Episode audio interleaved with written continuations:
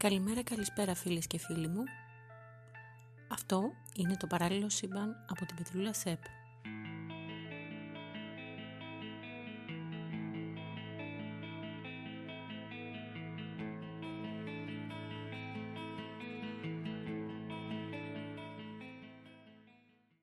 Το podcast αυτό είναι διαθέσιμο μέσω Google Podcast, Apple Podcast και Spotify. Οπότε κάντε εγγραφή, μην τυχόν και χάσετε τίποτα. Νέα επεισόδια κάθε Δευτέρα. Μπορείτε να επικοινωνήσετε μαζί μου στο Instagram petrulasep ή στέλνοντας mail στο petrulasep@gmail.com Ο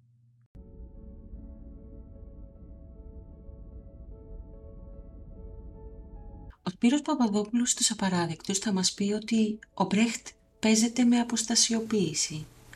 Αυτό συμβαίνει όταν ο ηθοποιός με τη στάση του σώματός του και την ιδιόμορφη χρησιμοποίηση της φωνής του κάνει το θεατή να ματεύει και όχι να βλέπει τη φρικτή παραμόρφωση.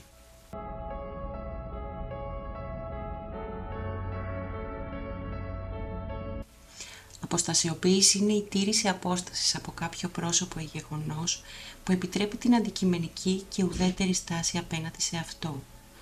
Στο θέατρο είναι τρόπος ερμηνείας ενός έργου που δεν επιτρέπει την ταύτιση του ηθοποιού με το πρόσωπο που υποδίεται και του θεατή με τα πρόσωπα και με τις καταστάσεις που διαδραματίζονται στη σκηνή.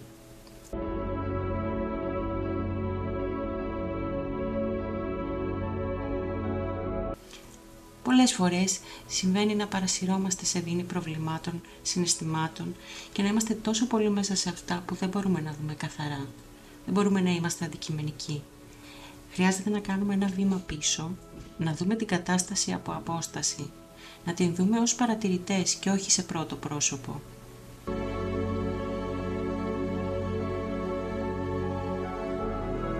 Η παροδική αποστασιοποίηση θα επαναπροσδιορίσει το ρόλο μας στην ιστορία θα μπορέσουμε να δούμε ουδέτερα το ρόλο που παίξαμε ή που μπορούμε να παίξουμε και θα μας δώσει χρόνο να πάρουμε πιο σωστές αποφάσεις, καθώς αυτές δεν θα είναι εν θερμό.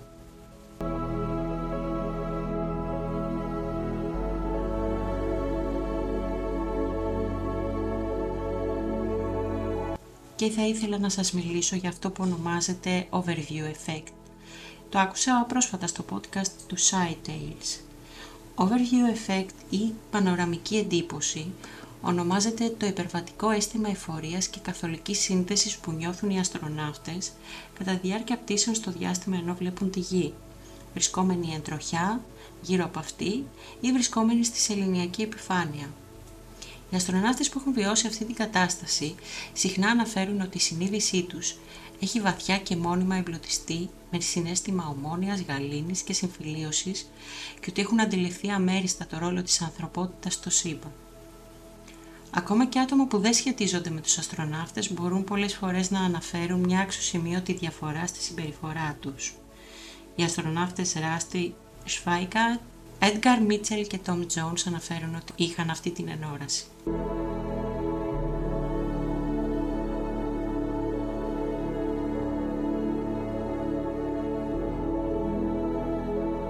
Όλα όσα είμαστε είναι μια μικρή οχρή μπλε κουκίδα. Pale blue dot. Όσο χρή και ανή κουκίδα η χλωμή μπλε τελεία, περιγράφει τη φωτογραφία της γης η οποία αποτυπώθηκε από τη διαστημική συσκευή Voyager 1 στις 14 Φεβρουαρίου 1990 από απόσταση 6 δισεκατομμυρίων χιλιόμετρων ως μέρος της ευρύτερης φωτογράφησης των πλανητών του ηλιακού συστήματος η γη εμφανίζεται να έχει απειροελάχιστο μέγεθος και μοιάζει με κόκκος σκόνης σε σύγκριση με το χανές διάστημα που την περιβάλλει, καταλαμβάνοντας λιγότερο από ένα εικονοστοιχείο στη φωτογραφία. Ενώ οι δέσμες φωτός που εμφανίζονται είναι αποτέλεσμα των οπτικών εξαρτημάτων της κάμερας και του φωτός του ηλίου. Η φωτογραφία τραβήχτηκε όταν το Voyager 1 είχε ολοκληρώσει την κύρια αποστολή του βρισκόταν σε πορεία εκτός του ηλιακού συστήματος, ενώ μετά από αίτηση του Carl Sagan, το κέντρο ελέγχου της NASA στη Γη έστειλε εντολή στο διαστημόπλαιο ώστε να περιστρέψει την κάμερά του και να αποτυπώσει μια τελευταία φωτογραφία της γης σε σύγκριση με το περιβάλλον διάστημα πριν απομακρυνθεί περισσότερο.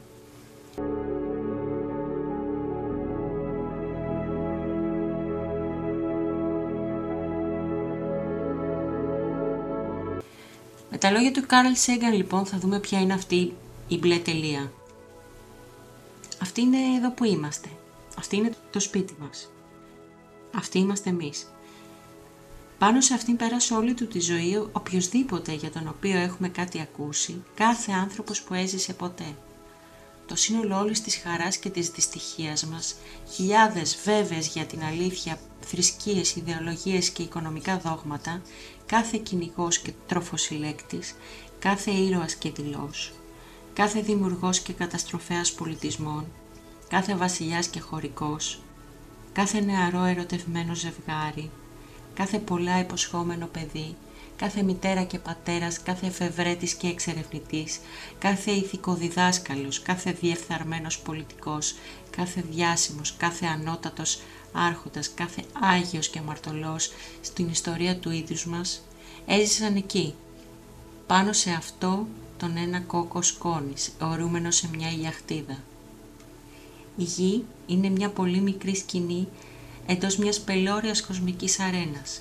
Σκεφτείτε τους ποταμούς αίματος που χύθηκαν από όλους αυτούς τους στρατηγούς και αυτοκράτορες, έτσι ώστε με δόξες και τιμές να μπορέσουν να ανακηρυχθούν στιγμιαία κυρίαρχοι ενός κλάσματος μιας κουκίδας. Σκεφτείτε τις ατελείωτες φρικαλαιότητες τις οποίες υπέστησαν οι κάτοικοι μιας γωνίας της κουκίδας από τους μεταβίας διαφορετικούς κατοίκους κάποιας άλλης γωνίας της κουκίδας. Πόσο συχνές είναι οι παρεξηγήσεις τους, πόσο πρόθυμοι είναι να σκοτώσουν ένας τον άλλον, πόσο διακαεί τα μίση τους. Η επιδειξιομανία μας, η αλαζονία μας, η αυταπάτη πως διαθέτουμε κάποια προνομιούχα θέση στο σύμπαν τίθεται υπό αμφισβήτηση από αυτή την οχρή κουκίδα. Ο πλανήτης μας είναι ένα μοναχικό στίγμα στο αχανές κοσμικό σκοτάδι που μας περιβάλλει.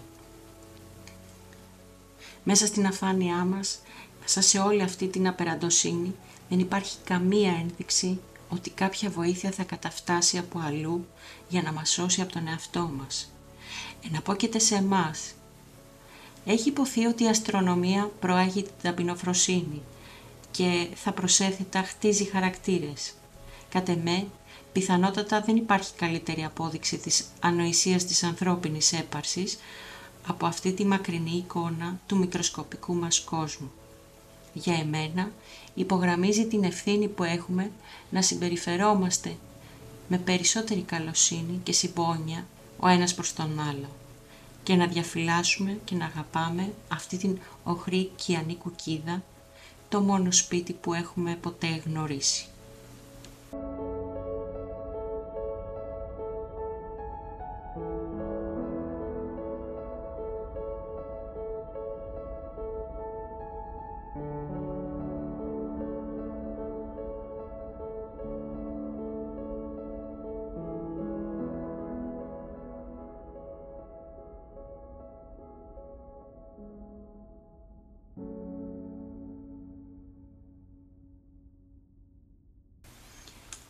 Σας αφήνω λοιπόν με τον ίδιο τον Καρλ Σέιγκαν να μιλάει για την οχρή μπλε κουκίδα και Godspeed.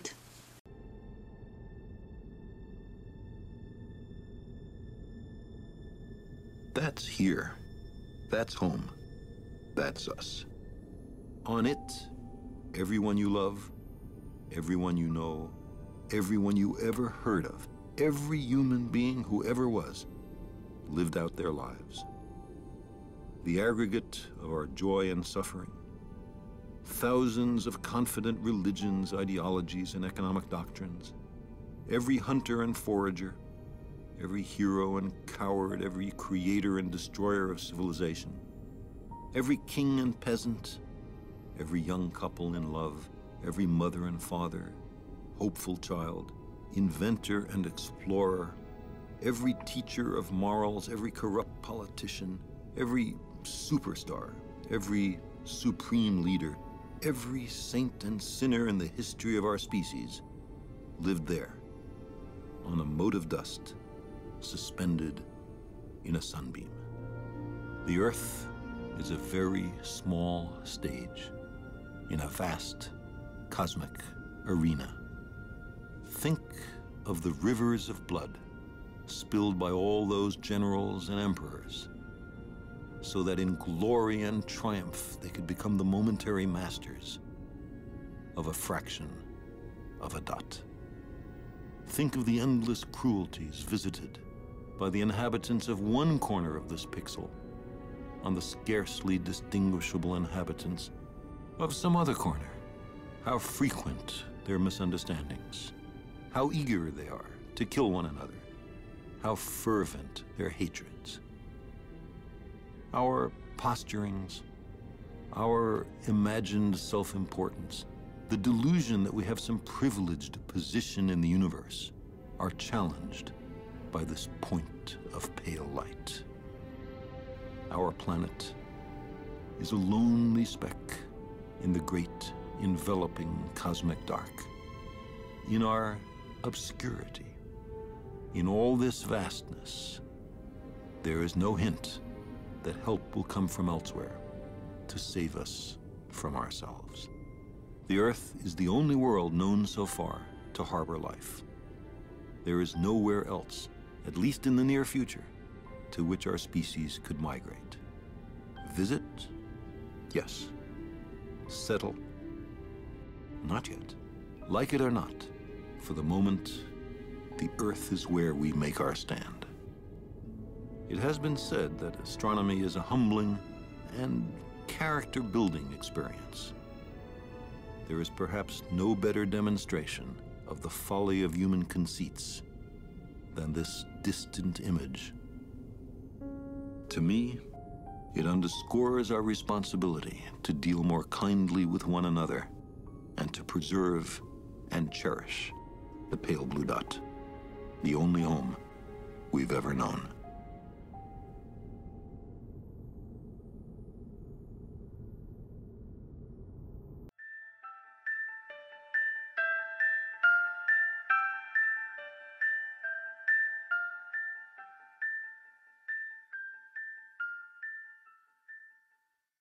Γεια σας. Γλύκανε μωρή λίγο, μην είσαι κακοψοφωνάχης.